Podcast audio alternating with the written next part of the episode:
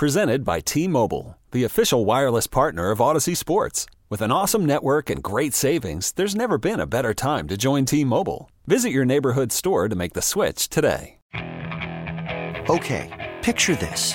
It's Friday afternoon when a thought hits you. I can waste another weekend doing the same old whatever, or I can conquer it. I can hop into my all new Hyundai Santa Fe and hit the road. Any road. The steeper, the better. Because my all new Santa Fe is available with HTRAC, all wheel drive, so I can hit the trail without a worry in the world. Heck, with three rows and best in class rear cargo space, I can pack the whole family in with all our gear. We've got available dual wireless charging for our phones, so we'll never lose touch with civilization, and we won't lose touch with the primordial power of Mother Earth. So, which is it? Waste the weekend or do something a little more epic? And conquer it in the all-new Hyundai Santa Fe. Visit HyundaiUSA.com or call 562 for more details. Hyundai, there's joy in every journey. As we run through the week one card, who better to break it down than a guy who's been with us for the last year? He has done a fantastic job over at SportsGrid with the morning after so let's run through a bunch of these games with our main man, Jared Smith. Smitty, what's happening, brother? JJ, that that brought a smile to my heart to hear you say the first football Friday of the year. Like it just because I, I got a vibe of like I'm driving in my car, it's three in the morning, I'm coming home from a shift, and I hear you doing that in a random, you know, a, a normal year. And now we're starting to get that normalcy again, and it just feel it just feels good, JJ. Football is back.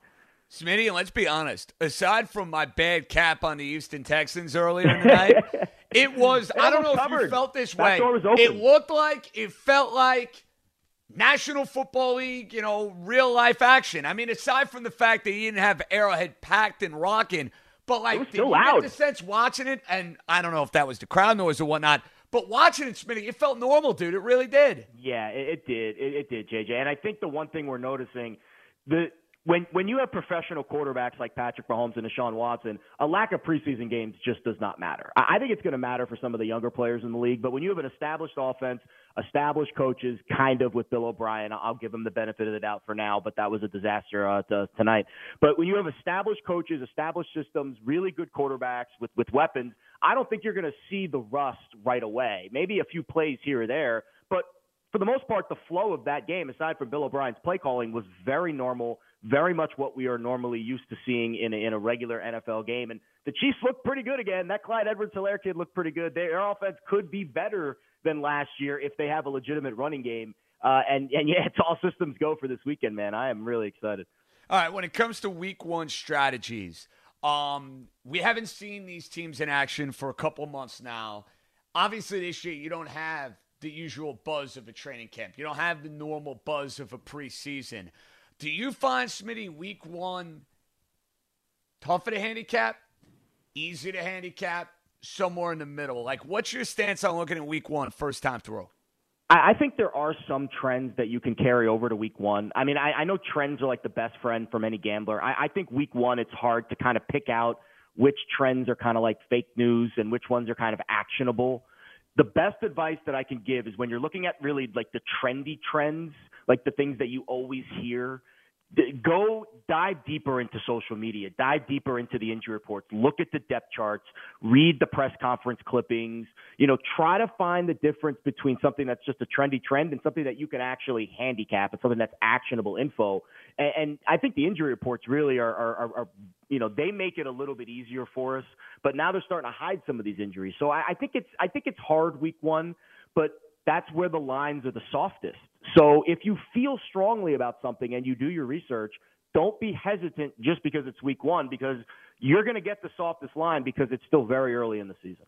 All right, Smitty, let's get to a bunch of these games. We'll start locally. Jets, who are a six and a half point dog at the Buffalo Bills. Buffalo, obviously a big public team, 70% of the tickets yeah. coming in on them. And then you have the instance of, you know, knockout polls. I'm sure everybody and their mother using Buffalo as one of the leading candidates. Is this a Bills romp, or are you a little concerned with how heavy a public side this may be? I mean, this is definitely a heavy public side. I don't think it's as heavy as some of the other games, but you know, they're they're one of the heavier sides of the week. You know, the Bills the Bills certainly have the roster to win their first AFC East title since the Jim Kelly days in, in 1995 when we were watching, you know, uh, uh, you know, schoolyard uh, football. JJ, this was a long time ago. The I was going to say Kelly really, and Marino. I long for those yeah, days. Exactly. Come on now. Yeah, those are the days. Those are the old school days, and the Jets were miserable in the early 90s until they finally got Testaverde and Parcells. But uh, then they started to turn it around. But recently, they've been really bad as a road dog. And this is one of those trends that I do kind of take a little bit of stock in because they're usually a road underdog. And this kind of tells you what they do on the road. ATS, 817 and 1 ATS on the road since 2016. Now, I think this game comes down to Sam Darnold and if he's able to do anything with this new look offensive line, kind of makeshift weapons against a very very good Buffalo defense and even a better Buffalo secondary. This secondary is elite, JJ. It could be one of the best in football. Tre'Davious White, we all know about. He got the contract. Then you've got Josh Norman, the newcomer corner on the other side. And the safety position, since Sean McDermott took over a couple years ago, has been so consistent with Micah Hyde and Jordan Poyer. I really like this secondary to kind of control tempo on defense, kind of like how Pittsburgh – did it last year with Minkah Fitzpatrick.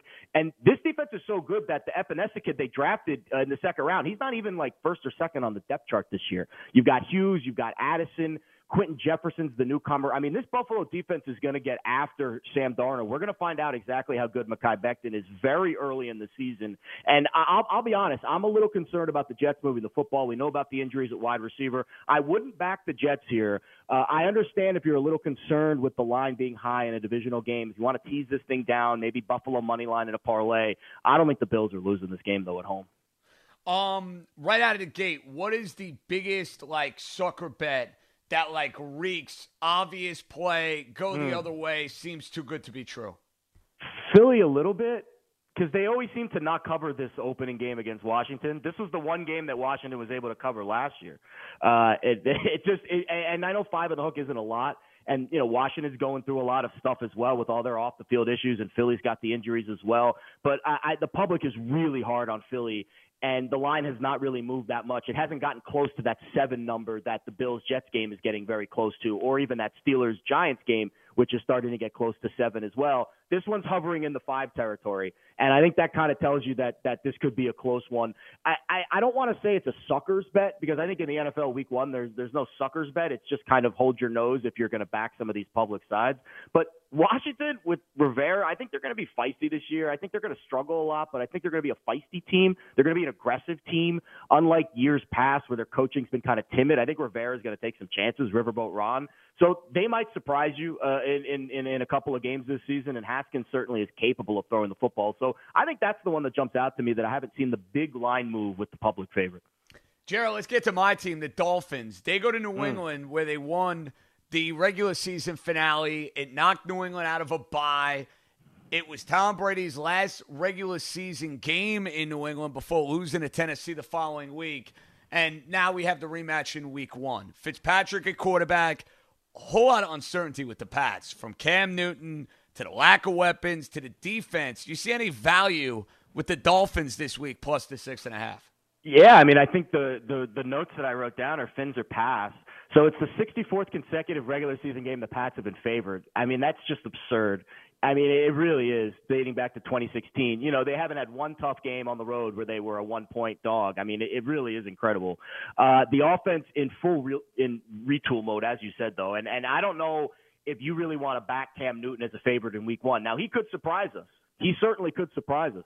But you also have to consider that Tom Brady was holding this offense together with like string and duct tape.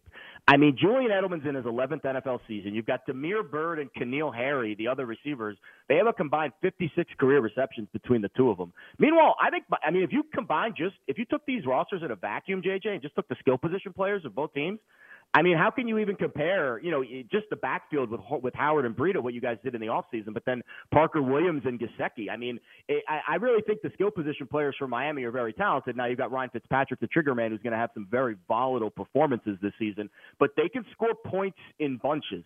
I could see a lot of team total overs for the Dolphins cashing this season, and this kind of feels like one of those matchups where Belichick draws up just enough to sneak out a win but the Dolphins get the cover. And also Miami nine and three ATS the last 12 games. So and all of those are as an underdog. So I think Miami in this spot coming back. You get pretty much everyone back from last year, and you get Tua under your belt. I don't think you're going to see him early, as I think you'd agree. But you know Fitzpatrick can certainly get the job done. You know road game. I don't think there's fans in New England. I need to check that. But I, I think this is definitely a chance for the Fins to cover this.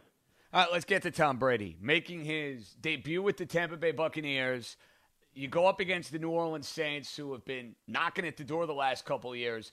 I would say, Jared, I like Tampa to win this division. I have a weird feeling they're going to come out of the gate guns a blazing. Um, I'm concerned about New Orleans and their mental psyche uh, after being so close over the last couple of years. But forget about the overall, you know, feel of the NFC South. Week one, Brady's first start. He's a dog in week one for what feels like the first time in forever. How do you see Saints Bucs shaking out? You're right. It, it is the first time in forever. I think I saw like a, I, forget the exact number, but it's a long time. 33 and 21 outright as a dog too. Tom Brady. So he certainly understands what it's, and that was obviously very early in his career when before the Patriots dynasty really took off. But you know, he certainly understands how to win in this spot. Public all over Tampa Bay as you would expect, but I, I think what we've seen is this is to me this is a legitimate team in Tampa Bay and and I understand the, like the hype with Buffalo. You know, people question Josh Allen. I don't think people have the same questions about Tom Brady as they do about Josh Allen. There's different questions about Tom Brady, but I don't think the mental side of winning a big game is is ever a question about Brady. And when you look at the Saints, they've struggled early on in the season. JJ, NFL worst, one eight and one ATS in their last ten Week One games, and that's all under uh, Brees and, and and Payton. So I mean, you know that that's all under this regime. I, I'm I'm glad. I mean, this is why I love you. We're on the same page about Tampa Bay. I've been down on New Orleans for a couple years now, so I'm sticking with that. But I love this Tampa. I, I really, really love this Tampa Bay team a lot. Uh, you know, you look at the weapons that Tom Brady has. This is a completely different handicap for this quarterback this season. So he's going to be under center now. Aside from Chris Godwin, who's you know, pound for pound, I think the best receiver in the NFL. Leonard Fournette, I thought the pickup to me opened my eyes, JJ, and here's why. Fournette, and this number absolutely floored me when I read this. I didn't know that he had 76 catches last year, Leonard Fournette, in a really bad Jacksonville offense. You put him with Tom Brady, who's arguably one of the best throwers to running backs in the history of the game, and I think Fournette and Brady could be a match made in heaven. And this adds an element to that offense. You have Godwin and Evans and OJ Howard and Gronk, and now you throw Fournette into the mix, who is going to be a dog out of the backfield. I'll tell you what, man, this physically they they did the right thing in the in the draft. They took the offensive lineman. I, I think the Bucs are ready to roll, man. Super Bowl, division, conference. I mean, I, I think this offense is going to be really tough to stop. We got my buddy Jared Smith. We're breaking down a week one card. Check him out over at SportsGrid. All right, Jared. Sunday night, Cowboys, who I think have high hopes going into the year. I am very concerned about this spot for them against the LA Rams. This line opened hmm. at three. You know, everybody and their mother is betting Dallas, and I see the line move a half point. Uh, you smell something fishy? Well, I want to check today. It, it's. It, I think the money's evening out a little bit. It's. It's. I, I think. I'm so you got some money coming in on the Rams over the last yeah, 24 to 48 hours. What you telling me? And, and, and I think that could be a good thing. But to be honest with you, I think this is a pass game.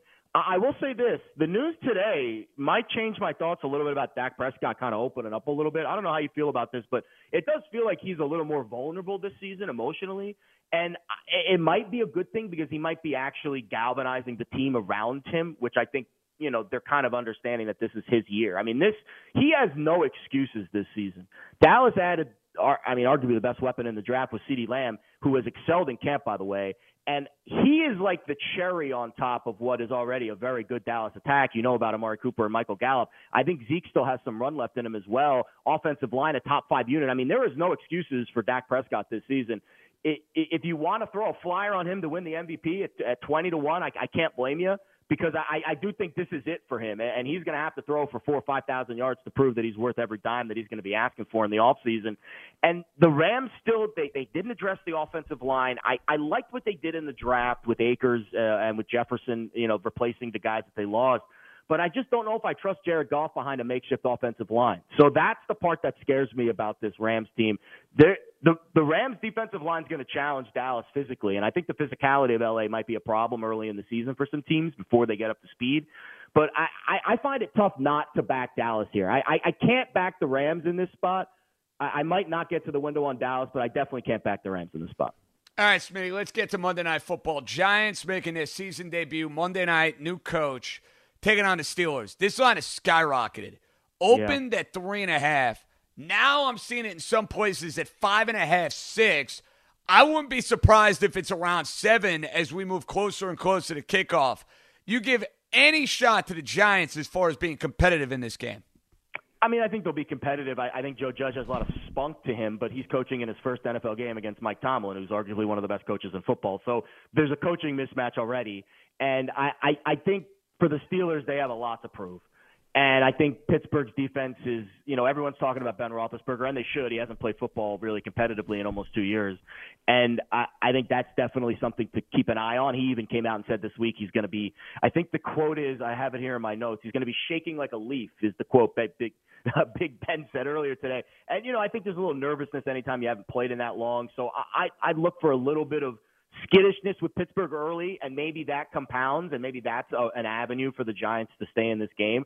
But this is a rebuilding team uh, with the Giants still. I mean, you know, they couldn't keep Leonard Williams in the offseason. I'm sure you guys have gone into it a million times about the defense and what's happening with the secondary, and, and Pittsburgh's going to certainly challenge them down the field. I think Big Ben's going to come out aggressive. I think Pittsburgh's going to have something to prove, just missing out on the playoffs last year. If it would have been the 17 format, they would have made it last year. So I, I think Pittsburgh's a really tough team this year and that defense is really going to give that Giants O line some problems. And I think Pittsburgh's going to win the game, and I think they're going to cover pretty handily.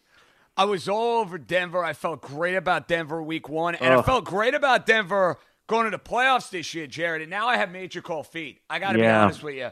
Von Miller out for the year, and now I'm hearing this AC joint for Courtland yep. Sutton. Does that change your perception at all for this Monday night game and the season as a whole?